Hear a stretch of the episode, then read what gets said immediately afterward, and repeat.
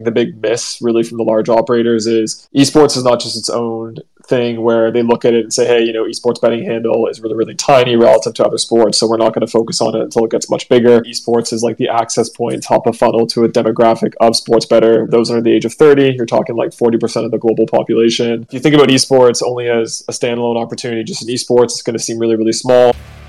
You're listening to the Gaming News Canada show with Steve McAllister, recorded live on Twitter Spaces. Follow Gaming News CA on Twitter to join the live audience.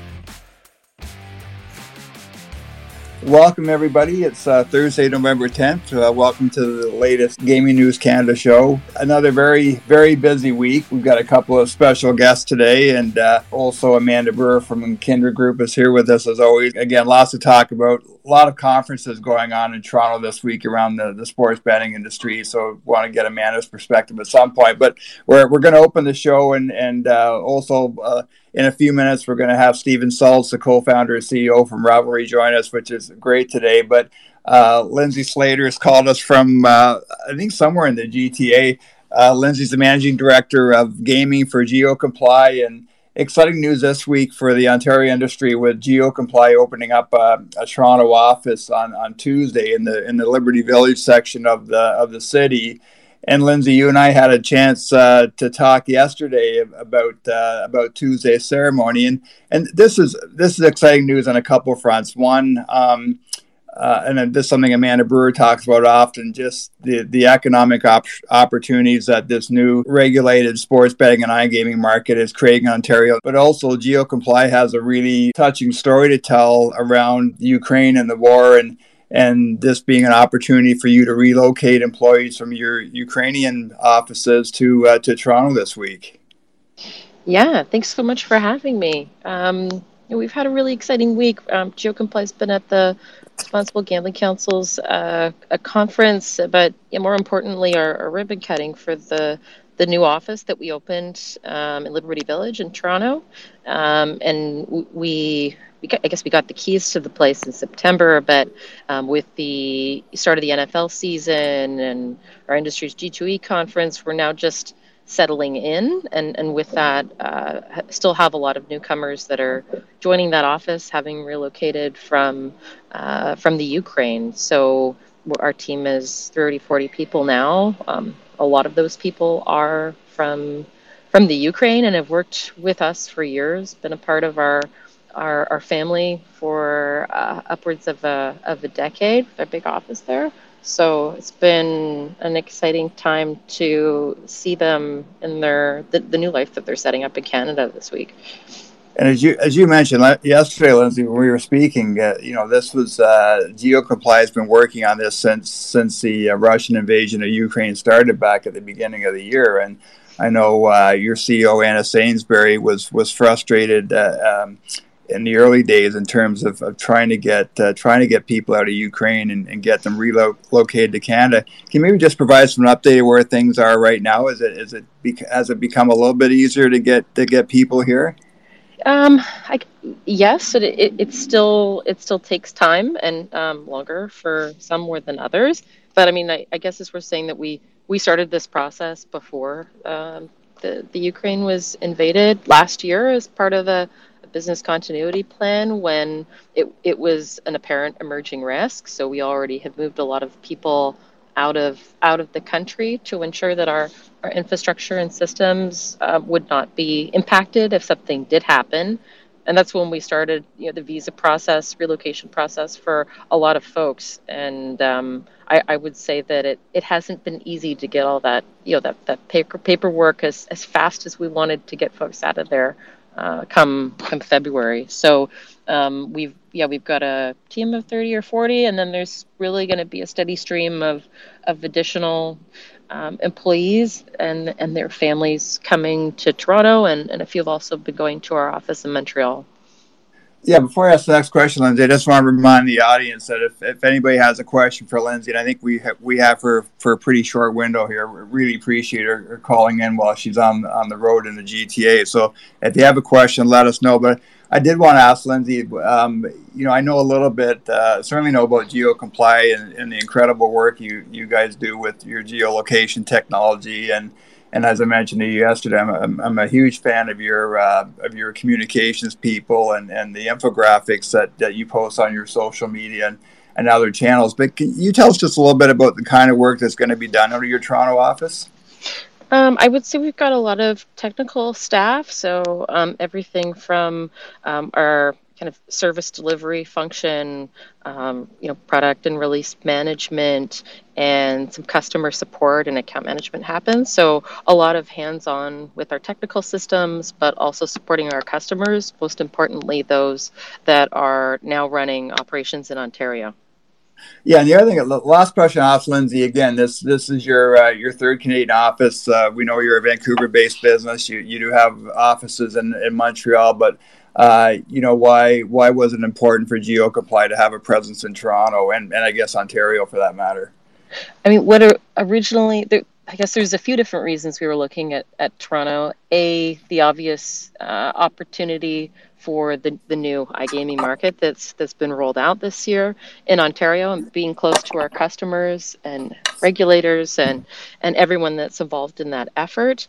Um, also, yes, relocating people from from the Ukraine and then also just accessing the talent pool. I would say that we have 130 plus jobs that we're hiring for right now, um, and we want to find the best you know technical talent there is out there for a lot of the roles that we're hiring for, and it's really hard to find. and Toronto has has a, a lot of great talent to offer us, so we're looking forward to taking advantage of that and growing out our um, our, our company and our, our, our skill set that we can offer our customers.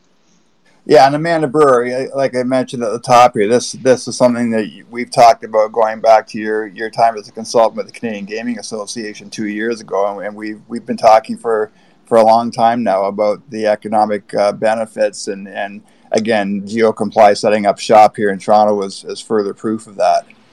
Yeah, hi, Lindsay. Um, it's great and congratulations, great news, especially with you being able to relocate your your Ukrainian employees here. And I think it's just another level to this conversation, which we've talked about the economic benefits to this industry launch, and we've talked about the wide range of jobs that are available and how you can have people from very different backgrounds coming to work in this very exciting and dynamic industry. You don't have to have gone and studied you know sports management or you know be a, an online gaming designer to work in this industry. And i think just knowing the extra um, challenges that lindsay and geocomply had with an existing team and what happened in ukraine and just being able to you know as she said you know start fresh start here start building some some new lives here in in ontario. I mean that's just that's just a you know a fantastic story. So you know full kudos to GeoComply for for all that effort, and I hope ongoing success and and yeah, ongoing success as you as everyone settles in here. Thanks so much. Great, listen, Lindsay. Thanks, thanks so much for for joining us. And uh, again, you're certainly welcome to to hit the mute button in the car and, and listen for the rest of the hour. But uh, really, really appreciate you joining us today. Thanks so much for having me and for uh, um, you know our friends and partners in, in, Toronto that either joined us at the office or I've, I've seen around town this week. Uh, you guys have been very very gracious and welcoming of us. So thanks. Thanks. Great.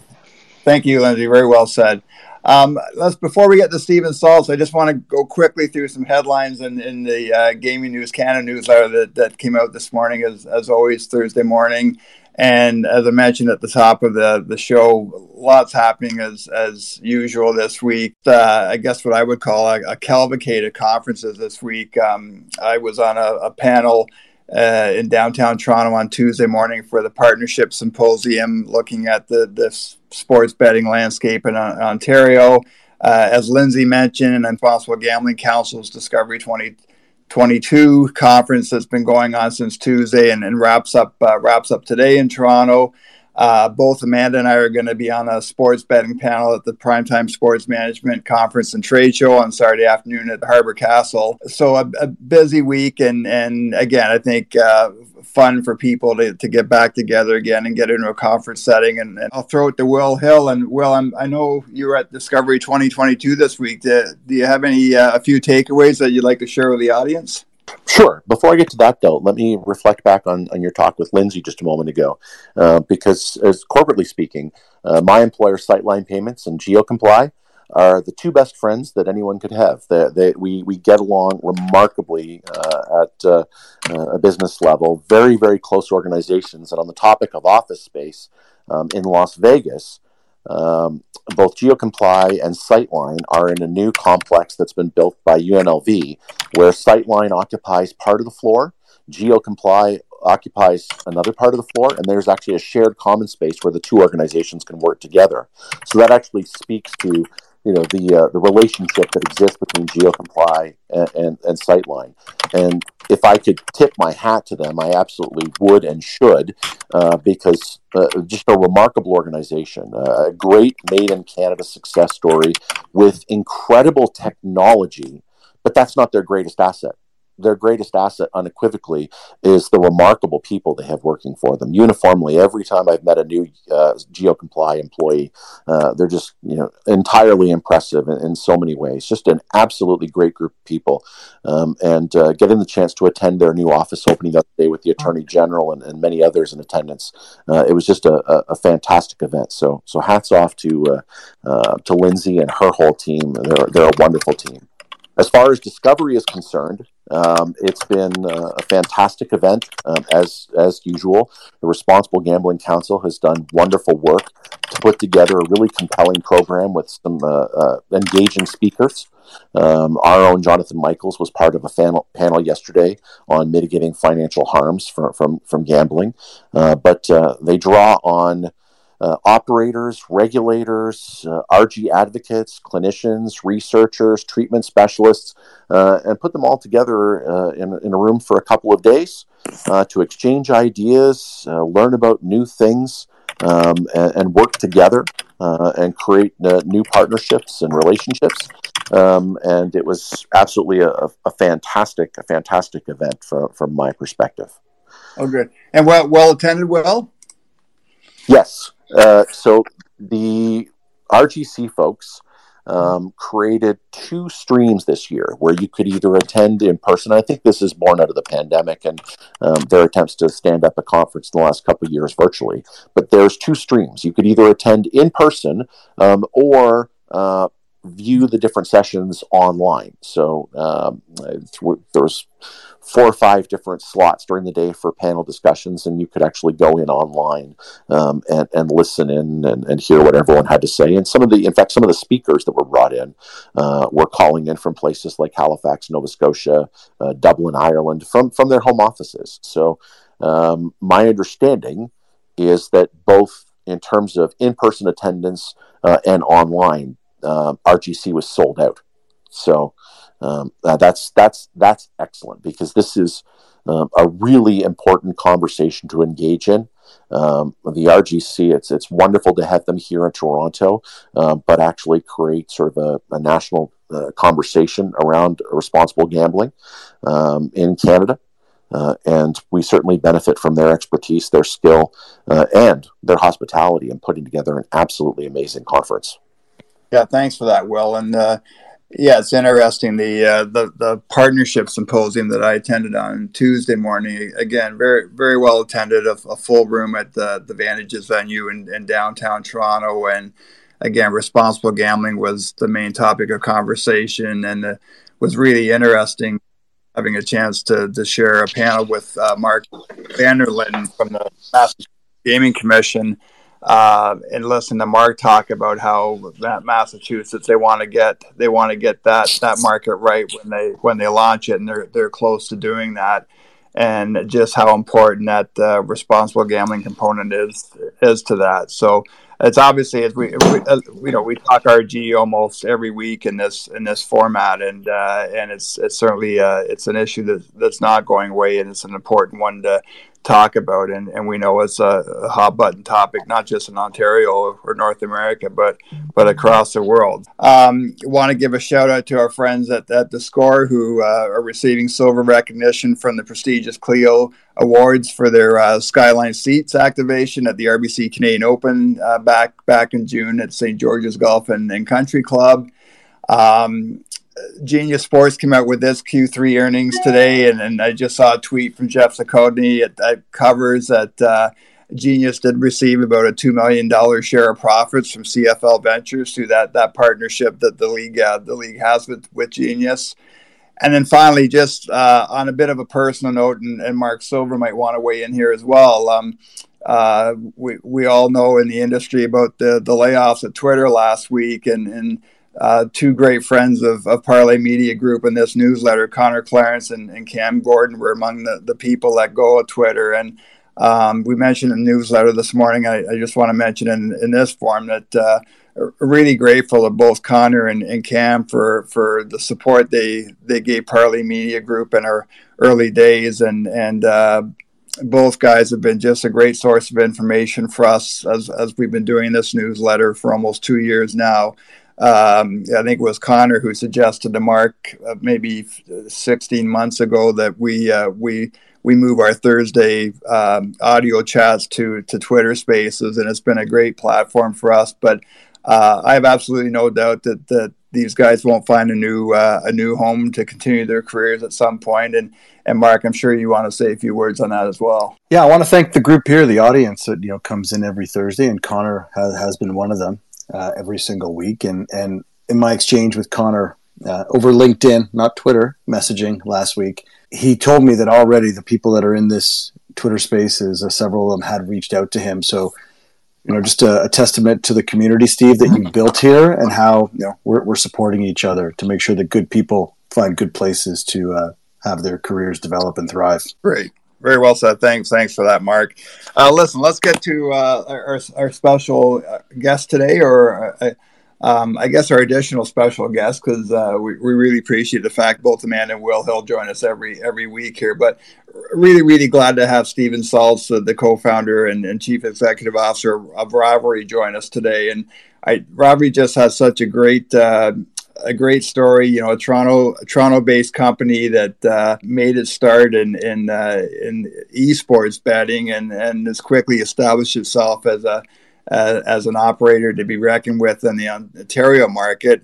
But Steven, maybe I'll just turn over to you and, and for some of the people here, they probably don't know a lot about your company. Maybe just give them the Sparks Notes version of, of Rivalry, how, how you started, um, and, and what the company's been able to do in a relatively short period of time. Yeah, for sure. No, thanks. Thanks for having me. So yeah, we were an esports focus global sports book continue continue to be esports focused. We put out in our Q2 or maybe I think Q3 numbers that we are still like 90%, just over 90% of our betting handle is esports and continues to be the case. And I can say in Ontario specific, the majority of our betting handle here also is esports. So we've kind of continued to see that trend in Ontario. I'd say there's a little more traditional sports here as a percentage of the pie, but but still definitely majority esports.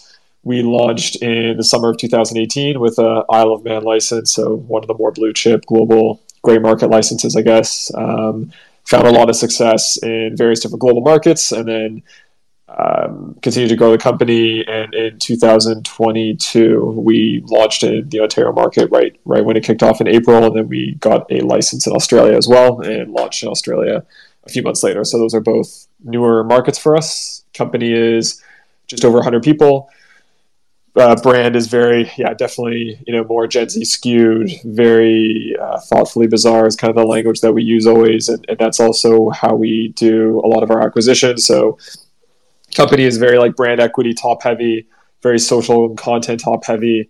We do uh, the vast, vast, vast majority of our acquisition comes from our content creator portfolio of more than 100 different creators in our global markets, our own social media content, everything that we do on that side um, which you know to juxtapose, I guess, to a more traditional acquisition method of like affiliates and bonusing and all that. Um, you know, that for us is a very, very, very tiny percentage of of what we do. So yeah, company's been growing at just over twenty percent on average every month for uh, nearly three years now, uh, including you know the last twelve months that we've been public, and yeah, it's been a fun ride for sure. A lot, a lot of learnings in the regulated betting industry, definitely.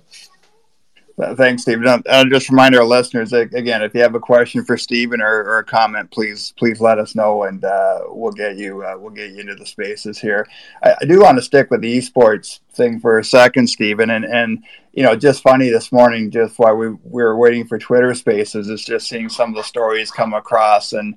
Uh, you know, the European Parliament has just uh, passed a res- resolution recognizing the value of esports, and and they're recommending a long-term strategy to support and, and fund that sector. And uh, you know, while I was waiting for everybody to come on just before the top of the hour, you know, saw a story out of uh, uh, the British esports organization where they they have a woman in esports initiative, and they've just added seven new members to their uh, their committee, and and uh, been reading a lot over the past couple of weeks about uh, the, the, attempts to, to, bring esports betting into uh, both uh, New Jersey and, and Nevada and, and, some of the different uh, enticements that those states are offering to, to bring esports betting into the fold. I mean, as someone who's been in that space for a while, do, do you uh, do you chuckle a little bit to yourself that, that now esports seems to be the hot uh, a hot commodity, or, or did you did you kind of see this coming? there's been a lot of efforts for a long time. I, th- I think what people are realizing, and something that we've said for a really long time, is even about rivalry, which is we are definitely esports focused as a brand and acquisition method and everything that we do. But really, like the way to look at esports, and I think the big miss really from the large operators is esports is not just its own thing where they look at it and say, hey, you know, esports betting handle is really, really tiny relative to other sports, so we're not going to focus on it until it gets much bigger, which is true. But the thing that they're missing consistently, and maybe what the regulators and, and these markets are starting to find, is esports is just the top of funnel to a demographic of sports bettor. So yeah, if you think about esports only as a standalone opportunity, just in esports, it's going to seem really, really small. I think what people are starting to realize is that esports is like the access point, top of funnel to a demographic of sports bettor, which is you know those under the age of 30. You're talking like 40% of the global population, largest generational cohort in history. So when you start to like reframe it as if we can get a little more pro um, on esports, it can start to bring in a you know um, generationally ladder down the type of people that are I guess coming through uh, those markets, then it looks a little more exciting. So I think that's maybe what's starting to happen is there's just a broader, more like conceptual understanding of of esports betting that's coming into the fray. Steve, one of the subjects that you and I have talked about a couple, two or three times over the past year or so, uh, as I was writing the newsletter and also writing in the Toronto Star, is that that um, rivalry really targets the Gen Zers and millennials, and and you talk, you've spoken with me a few times now about you know building products and technology and experience for that demographic, and I think rivalry, your demographic tends to skew younger than than most sportsbook operators. Can you can you maybe just talk to talk to us about uh, how that how's that that started, and how it's evolved, and, and when you talk about building products, what does that mean specifically? Yeah, when we first launched the space, maybe it was like a little bit of naivety and that that led us to like building all of our own technology. Because like myself and my co-founders, more so my co-founders who are more engineering backgrounds, they have always just bootstrapped different products.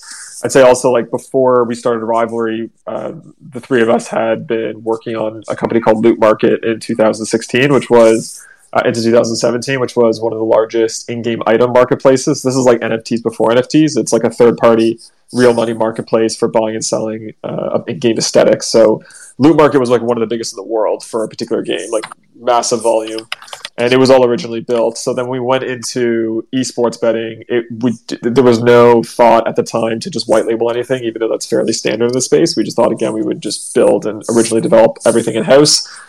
And I think the, the, analogy we've used for a while is like if, if you think about you know like a Robin Hood or a Wealthsimple versus a Charles Schwab or a TD Ameritrade, um, fundamentally they, they, do the same thing. You can buy Apple stock on Wealthsimple and you can buy Apple stock on you know Scotia iTrade, but everything from brand, top of funnel, uh, the UX, onboarding, customer support. Uh, the comms you receive, like the, the the literal copy in the comms, like everything is completely rebuilt top to bottom for a younger generation investor. Average account sizes are Wealthsimple or like a fraction relative to a typical broker.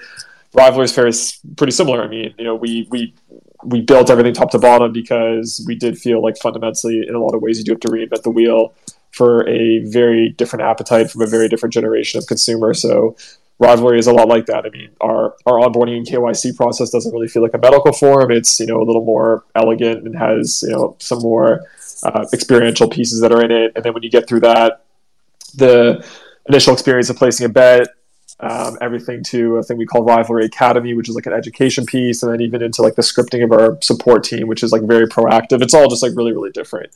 You know, even the support team, the way that we build support, we've been huge believers in really great support for this product being a critical pillar because you're handling people's money and they may win or may lose money, so it can get contentious. And myself and my co-founders were very big um, believers in great customer support being fundamental to the the DNA of like a great consumer product. It's kind of like a Zappos mentality. So even the support, we go into the community of our major markets and we will pull out people that are of the same demo, so you know under the age of 30 that will work support for Rivalry. The script that you get and the conversation that you get with them, it feels like you're talking to somebody that's in the you know your Discord community or your gaming community that's talking to you now on Rivalry. So the whole thing is about creating like continuity of experience. Like you want the meme that they see on a rivalry social account all the way to signing up, registering, depositing, placing a bet, winning or losing a bet, talking to support, the email they receive from us. All of that should feel like one consistent experience, and that's always like the goal. So, like, if you don't own everything that you do and you you don't own your tech stack, I think it's really difficult to achieve that by just plug and play with third parties. Right, right and I, I, I assume Steven too that that that focus also carries over into your into the way you spend your marketing budgets. And again, we we talked about this, and and I think has taken a bit of a unique path with its market, marketing and advertising strategy. And and you're you're not spending a lot of money on television and um, maybe you can just talk to us a little bit about about uh, that perspective and some of the things that you have done that, you think differentiate yourself from some of the sportsbook and casino operators we see out there who we who we do know are spending a lot of money on advertising. Yeah, we, we we don't do anything on TV or broadcast or anything like that. We're we're really picky. I think we like to own our entire creative and, and marketing experience, and the way that we do that is through a partner network. So you know, large influencers and content creators in our markets that become rivalry partners. Philosophically, we want to do something you know akin to like a Red Bull partner program where if you're an extreme sports athlete, you're a skier, a mountain climber, being signed by Red Bull connotes like a certain level of success. When you're a Red Bull athlete, we kind of are looking to achieve something for internet-based creators in our markets where if you're signed by Rivalry, it connotes a certain level of success that you've made it and you're part of like Rivalry's partner program, which is like really deep. It comes with a huge amount of creative support and um, it, it, means something totally different. And then that allows us to kind of access their community in a way that is uh, mutually beneficial. So we're helping the content creator grow their audience and deliver something unique for them. And then on the other side of it, um, their community is interested in rivalry as a supporter of something that they're interested in. And that's led to a lot of success from an acquisition perspective for us. So yeah, it's a juxtaposed like a traditional operator. If you look at affiliate marketing, which is I know a huge part of this industry, traditional affiliates in the sense that most operators would would utilize them would represent over the lifetime of rivalry less than 1% of our acquisition it's like next to nothing almost zero and then the same way that we do bonusing and promotions like one of the core tenets that we built rivalry off of from the beginning and we have very strong opinions on this is we um, we think that relying on bonusing and promotion or that being the key lever for bringing in a customer um, is not a sustainable business model. It doesn't have any uh, inherent leverage in it. You're not building any true brand equity with that. And what it really is at the end of the day is subsidy. So if you have to subsidize a consumer to use your consumer product, you have to ask yourself if like intrinsically you really are doing anything that is of value. And like once the subsidy is gone, do they really want to be there? Do you have to keep subsidizing them? I think that's like the thing we've always tried to avoid. So we've done everything possible to just build like great product in house, great brand equity that people legitimately want to engage with, and do everything possible to avoid having to subsidize people to use uh, Rivalry. Right, right. Um, anybody at this point have any questions? Um, uh, Mark, you, Amanda, Will? I'll jump in here. Yeah, um, rivalry sort of came to my attention a few years back. Between uh, 2015 and 2019, I spent virtually every professional waking hour in the company of uh, OLG's CEO Stephen Rigby, uh, yeah. was subsequently named to uh, Rivalry's board. Uh, and so I started paying attention to it very early on uh, after Stephen's appointment and found it absolutely fascinating. And listening to Steven today, uh, my interest is perked even further because one of the one of the burning platforms, if you will, for the gaming industry more broadly uh, is that for a long time it's grappled with how to attract players under the age of t- uh, under the age of 35. Uh, that those people between 20 and 35 for some time now haven't been as enthusiastic or as willing to play a slot machine or a table game or buy a lottery ticket with the same frequency and enthusiasm um, as their parents and their grandparents before them. Um, and what you really have to do to get past that is meet those customers where they are.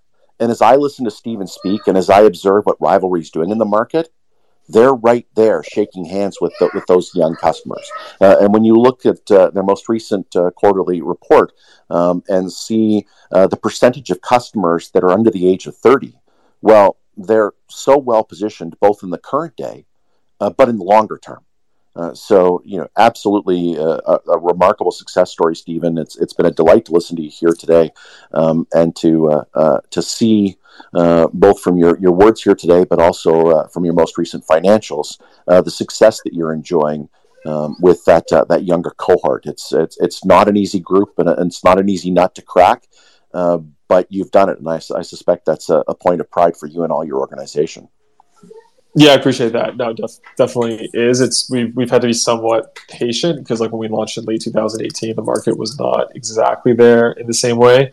But yeah, I mean, just over 80% of our customers are under 30, and, and the vast majority of those are kind of in the early 20s to uh, sorry, yeah, early early to mid 20s. So, you know, even as I'm talking right now, I'm looking on Twitter because there's a large there's a large uh, Counter Strike. So Counter Strike is a five versus five shooting game. It's a top three most most bet on esport globally. Has been for you know five five plus years.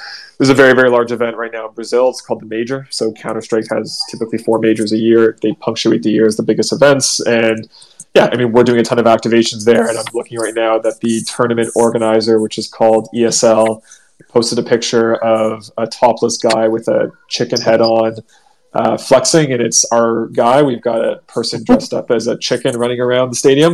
Um, so, you know, it's just you have to do. You know, the, the the word we use is just like thoughtfully bizarre. I think that's kind of always been like Rivalry's take on things, but I think it's all just rooted in having to build a like fundamentally consumer product that people want to use, not something that they want to abuse. I guess so. We know in the U.S. that the average number of apps that most customers have is two and a half active, so called two to three. And then there's more than that, I'm sure, that are inactive, and they're just cycling through bonuses and promotions constantly. If you go to any major sporting event or NFL game and you see people on their phone betting, which is pretty often right now in the US, you will see them on multiple apps uh, at the same time, which is crazy. So what we've talked about a lot and really i guess like digging our heels in it is that uh, i think that's like how you have to build a moat in this industry now. And i think that's the future is really being able to build a consumer product people want to use because you've got the best one or there's a brand that's that's that's of interest. So it's um, something that I think is is super critical because if you look at other industries like rideshare, Uber and Lyft suffer from the same thing, or grocery delivery, the same thing they all benefited from like cheap money in a in a decade bull market that allowed them to consistently subsidize customers, and now they're all trying to kind of rebuild their model on the other side of it. I think sports betting has been really really similar. So um, yeah, we're trying to always come out on the other side of that. I'm, I'm curious to, as to the extent that, you, as you're likely engaging with regulators um, across North America, globally, um, is it sort of educating them on esports and, and the betting market? Um, what kind of reception have you had from different regulatory bodies as, as you sort of present to them what is something divergent from the tri- traditional mainstream sports betting? What, what, what, kind of response have you gotten from regulatory authorities? Yeah, I, I, think when we first started and we were getting our license, so we were applying in 2017, there was a, definitely not a huge amount of knowledge. Like it was, it was very new for them back then that definitely has changed a lot. I mean, if you look at Sportradar, they've got their base product, which they've um, been quite good with, and and it's you you're talking at about two of the biggest, largest, uh, two of the largest, sorry, odds making in Sportradar, and then obviously Betgenius that they've got a pretty deep esports team esports product, which has been helpful because they're just like that duopoly of odds making globally. So it, there's just been a huge amount of investment in this space over the last couple of years, and it's changed like a lot of commentary, a lot of press coverage, etc So it's gotten significantly easier, and I'd say that the thing we've always told the regulators, and it's kind of helped them get their their their mind around it, is at the end of the day, like esports is just if you abstract the concept of video games from it, which is what makes it seem so bizarre, you're really just watching two teams play each other competitively in something that you like. And you can say the same about any sport. You know, football is just two teams playing each other competitively in something that you like. There's, there really is no difference. So once they kind of get their head around that and, they try to, um, you know, lose some of the stereotypes or misnomers they may have about gaming and esports, it, it comes pretty quick. Like we, we've, it's been probably honestly a few years since we've had a regulator turn their head sideways to esports, there it's it's pretty natural now. I'd say honestly. Yeah, Mark Silver, you want to jump in here? Yeah, listen, I, I, wanted to say congrats on what you've been able to do with the brand. I mean, esports happens a lot in my home, generally by my my son, who is not of age to uh, to legally bet. But I'll, gi- I'll give you a lot of credit here. You know, I I, uh, I get this newsletter, the Peak, you know, every day, and all of a sudden, a few months ago, I started seeing you you appear in there, as you know full well. But the way that you do it, for sure, when you click through, I see it's an affiliate link. But the way that the peak covers you, it's very organic. It's just part of their content. And Steven, I wonder if you can just help us understand a little bit more about that. You know, the your the relationships that you have around engaging the community. So there's the Peak newsletter. We've also seen, and I've seen it promoted through the Peak actually, is your your community events, and it's a great strategy. So I mean, we're we're here with admiration on what you're doing, and hoping to learn a little more about you know how that's part of the brand that you're building. For sure. So definitely around. For, we, we, we did do some stuff on, on the traditional sports side. So on the NFL side, I, I think the, the Peak was promoting it. We did some tailgates, and we did them in in unison with content creators and influencers local to the markets. There's a big comedian creator named Nima Naz who's quite popular in Toronto. Uh, Ontario broadly, and we did kind of tailgates alongside him and his community, which then allowed us to bring together a demo that's a little more consistent with with rivalry mixed with let's say a more traditional NFL sports bettor demographic, which does skew a bit older than what we're typically used to.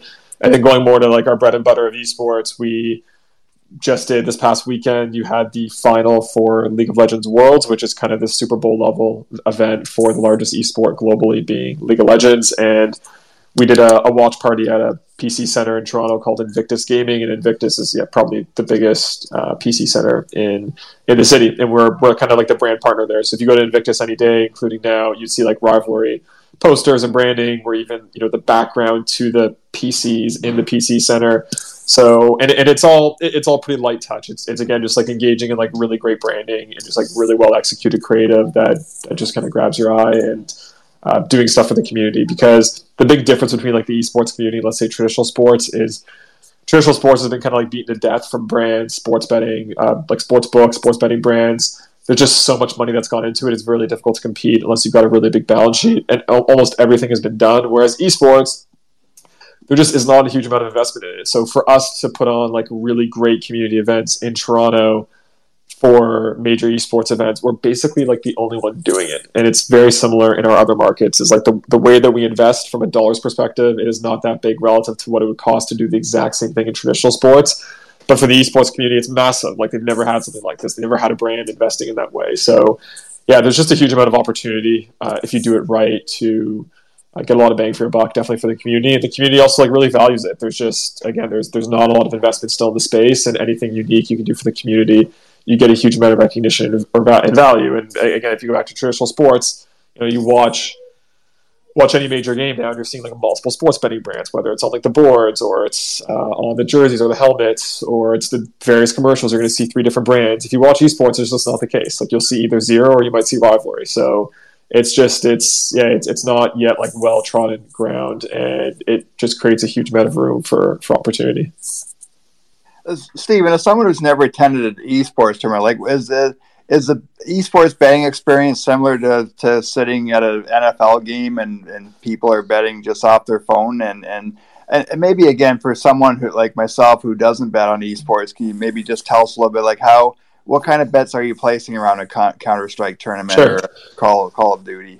Yeah, it depends. So right, right now this event in Brazil, I think if you tune into the stream, so the thing about esports is it's all live stream, typically on Twitch for free. So that's the different big difference between that and sports is you can watch all these games for free. Or if you go to Rivalry, we have uh, we have everything embedded. So it also from a betting experience perspective, because the streams are free and available, we embed every stream for essentially every game for every major esport on Rivalry, so you can both watch and bet at the same time. You don't have to pay any extra for the rights or anything like that. Um, so right now, if you went to Twitch, for example, and you, and you looked in Counter Strike, or it would be under ESL. There's the major event happening in Brazil. The stadium, honestly, would be unlike anything you've probably seen before, just because Brazilian sports fans and esports fans alike are, yeah, very feverish and uh, extremely, extremely passionate. So uh, the stadium is, is crazy, but I'll, I'll, give you like a Toronto specific example that goes back many years. So 2016, the quarterfinal for League of Legends Worlds, which is the big event I just mentioned, like Super Bowl level equivalent event. The quarterfinals was held at the Air Canada Center. I don't, I don't remember what it's called now, but the, the Air Canada Center in the city, I think it maxes at like 17 or 18,000 seats because they just put the two teams, which are five versus five, sitting at computers kind of at center ice they sold out two days in a row because it was semifinals. They sold out two days in a row, uh, about yeah, 16, 17,000 seats, however many it is, in less than 60 seconds in 2016. And I went to that event, and it was like to this day the the craziest, loudest sporting event in Toronto I've ever been to.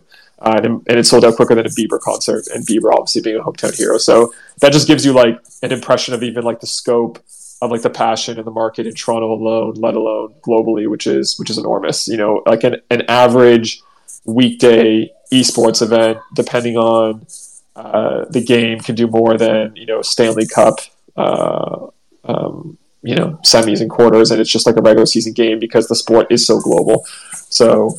Um, yeah, it's it's it's quite interesting. I think people just don't realize it, and all, all you have to do is go on Twitch and just watch any event, and you'll see. And then from a betting perspective, again, you can compare it almost like hockey. You've got you know you can bet on who's going to win the the first puck drop or whatever it may be, or over unders and handicaps on the periods, everything.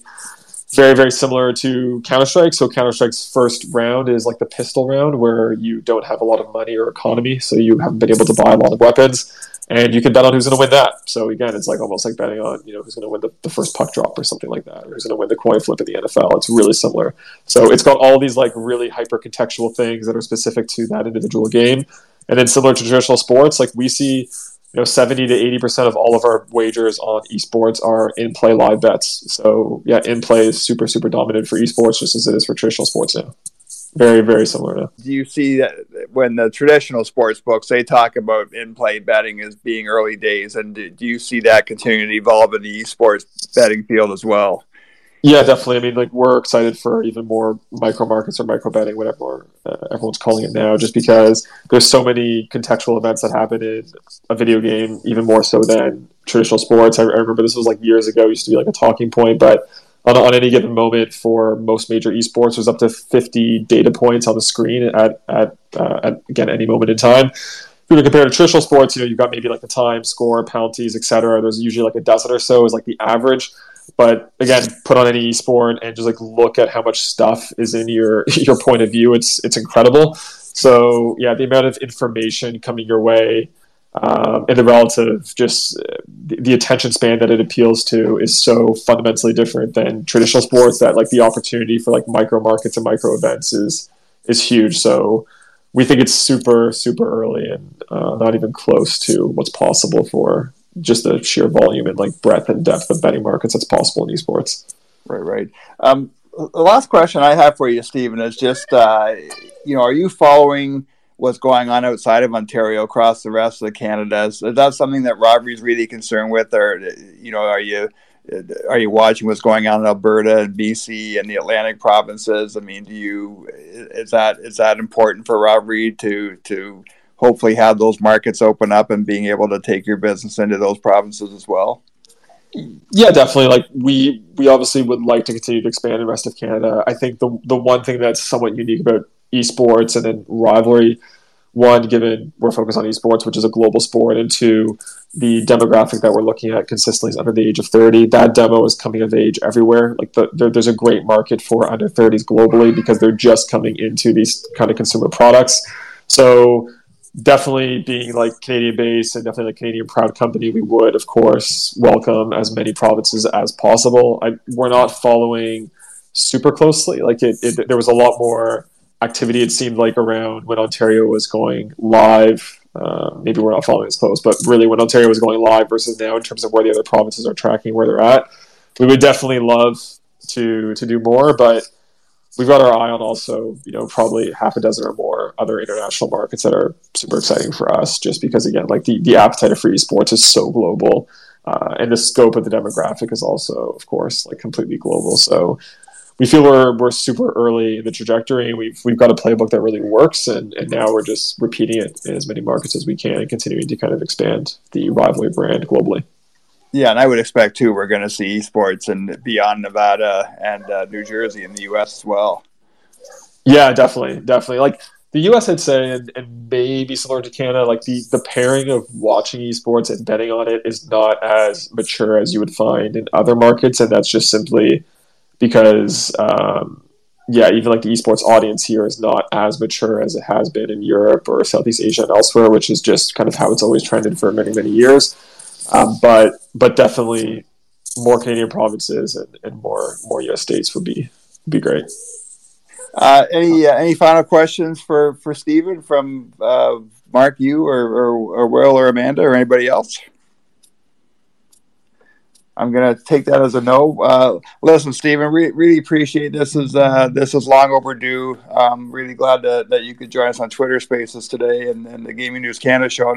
And, uh, let's uh, let's definitely get you back at, at some point and uh, tackle what Mark and, and Will both said. Congratulations on the success that Rivalry's had so far, and it's certainly an operator that we're going to continue to watch very closely yeah, really, really appreciate it. No, thanks, thanks for having me, everybody, and, and, definitely like you know, send me a message on Twitter directly, uh, send me an email, whatever works. Always happy to follow up with with anybody.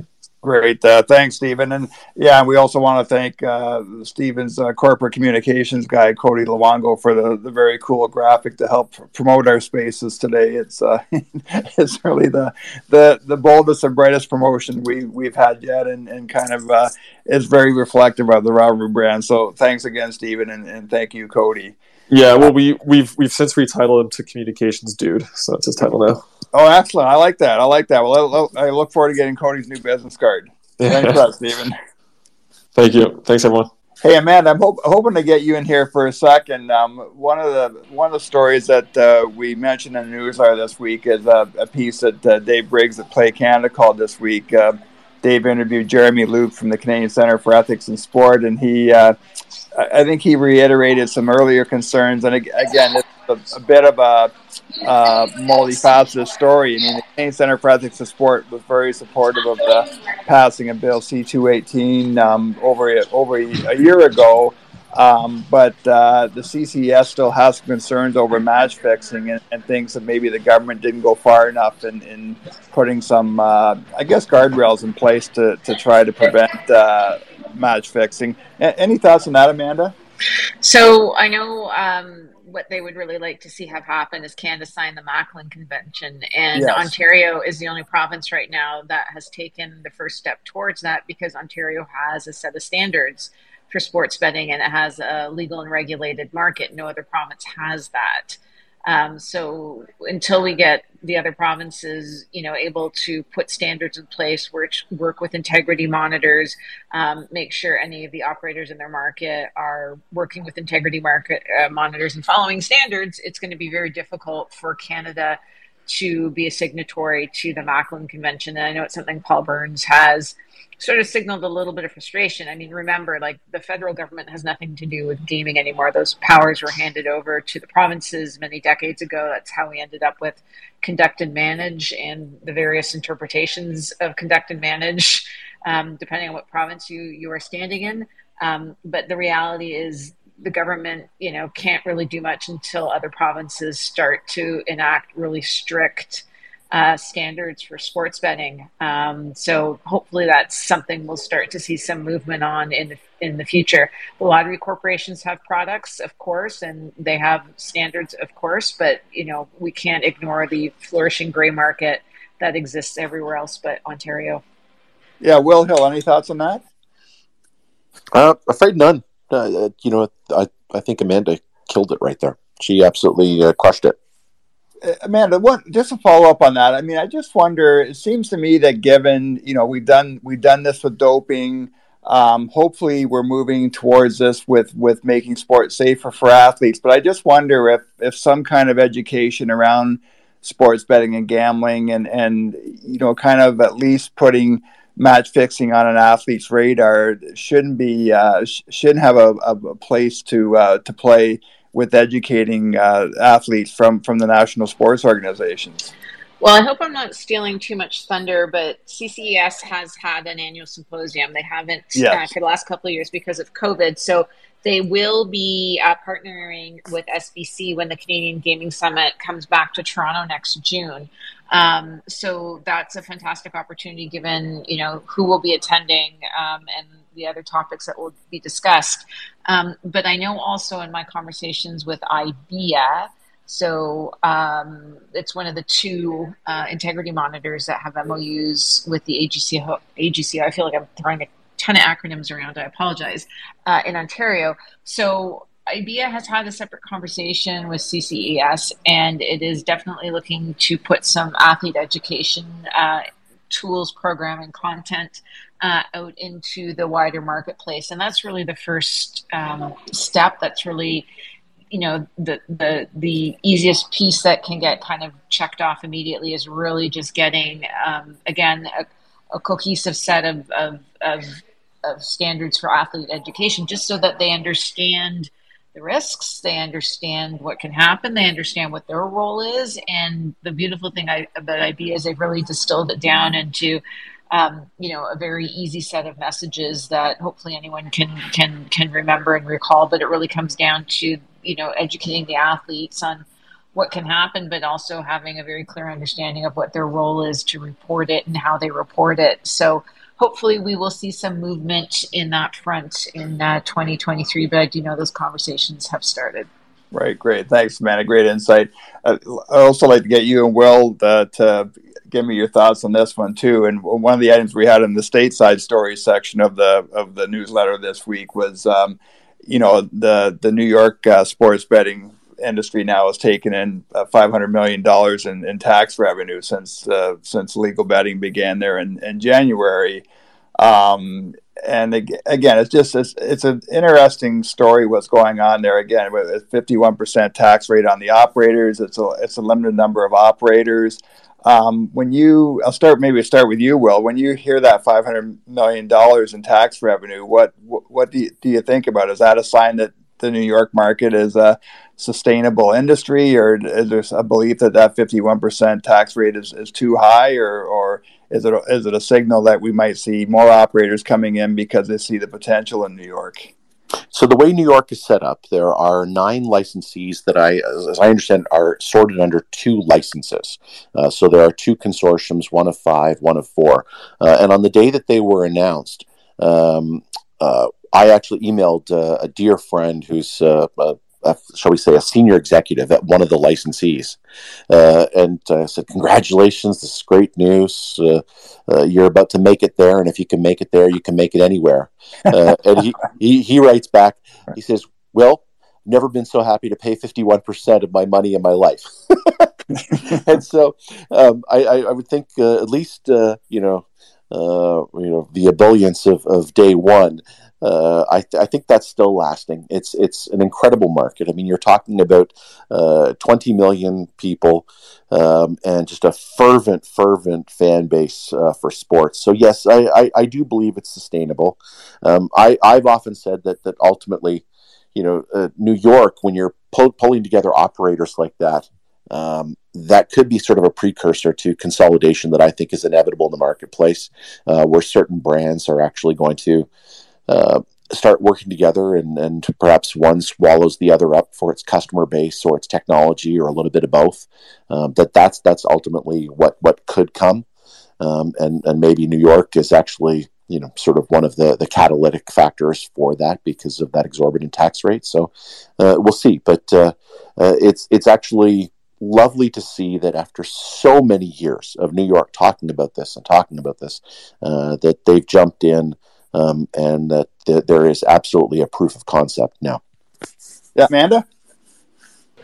So I guess the only thing I'll say is I know early days before um, before Ontario launched, I was on another Twitter Spaces call with Captain Jack Andrews, um, and one of the common complaints from sports bettors, and these are people who take their sports betting pretty seriously, was if you looked at who's operating in the states, it's the same operators. And it doesn't matter which state you go to, it's the same. So you're seeing the same operators, the same marketing campaigns, the same bonuses, the same offers, the same, same, same. So, um, yeah, echoing everything that Will said because it's true, but also it's your same operators, right? So I think the flip side in Ontario is you're seeing a whole bunch of operators that have the chance to try and achieve something in our market um, that you will never ever ever ever experience in any of the US states because either you know the number of licenses is limited the tax rate is too high or there's a host of other reasons why um, you see very small numbers of operators um, going after licenses so which model is the best it's not to say that one is going to be better than the other i think it comes down to the culture and then you know the climate and all of a whole bunch of other reasons but i don't think ontario's is one to be sneezed at either. But I also say we had no other option than to do it this way, given the, the very entrenched gray market that existed pre regulation. So um, I think, you know, states are going to make decisions that are right for their jurisdictions and their citizens. But, you know, just being mindful that it is you know also the flip side that you are probably you know the more conditions you put on achieving a license the more you know you're just going to be driving out some of the smaller and medium sized operators from the market just because it's too cost prohibitive to enter. I think one more thing that's that's actually timely and relevant as it pertains specifically to New York, uh, but other states as well, is this last week we've seen the midterm elections in the U.S. and now that that is behind us, um, the idea of expanding iCasino into multiple other states, New York included, is probably back on the table now. Uh, because no one likes to talk about gambling policy during an election year. Uh, but once uh, November is starts getting further and further away in the rearview mirror, uh, well, then the idea of, of, engaging in iCasino in, in a New York or, or, multiple other jurisdictions where there's already legalized sports betting and the sky hasn't fallen and the earth hasn't opened up under their feet, um, you know, doing online gaming uh, with a much higher margin product uh, is more likely to be contemplated uh, in New York and elsewhere. But not in California. No, no. Uh, there, there was a giant pile of money that uh, unfortunately largely got set on fire. It seems like so. It, that's that's been shelved for, at least for the short term. Uh, yep, as uh, the old uh, Pittsburgh Penguins announcer said, Mike Lange used to say, "Guys, uh, the, California got beaten like a Brennan mule." So, um, so much for that. Well, let's uh, let's end it there. Um, Amanda Brewer from Kindred Group. Looking forward to seeing you on, on Saturday afternoon and, and educating the masses at the at the primetime conference.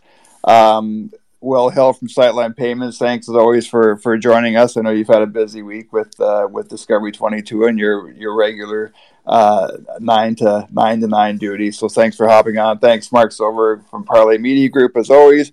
And uh, special thanks to Steven Salz, the uh, co-founder and CEO of Rivalry, for uh, for joining us, uh, making his maiden Gaming News Canada appearance.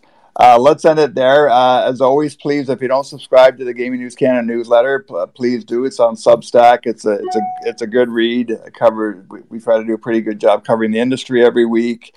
Um, don't forget, tomorrow is uh, Remembrance Day, lest we forget. So, you know, if you can't do it at 11 o'clock in the, in the morning local time, uh, maybe just try to find a few seconds during the day to re- reflect and thank, uh, thank the people who fought for, for our country. Um, please enjoy this still very lovely fall weather. Uh, be, safe out there. Oh no, sorry. Also, I just want to thank Lindsay Slader, um, the managing director of gaming from GeoComply, for for calling in as well. So everybody, enjoy the rest of your week. Have a have a great weekend, and we'll see you back here next Thursday. Take care, everybody. Thank you for listening to the Gaming News Canada show, a Parlay Media Group production. Sign up for our weekly newsletter at gamingnewscanada.ca. Follow Gaming News CA on Twitter to join the live audience and DM us if you're interested in sponsorship or being a featured guest.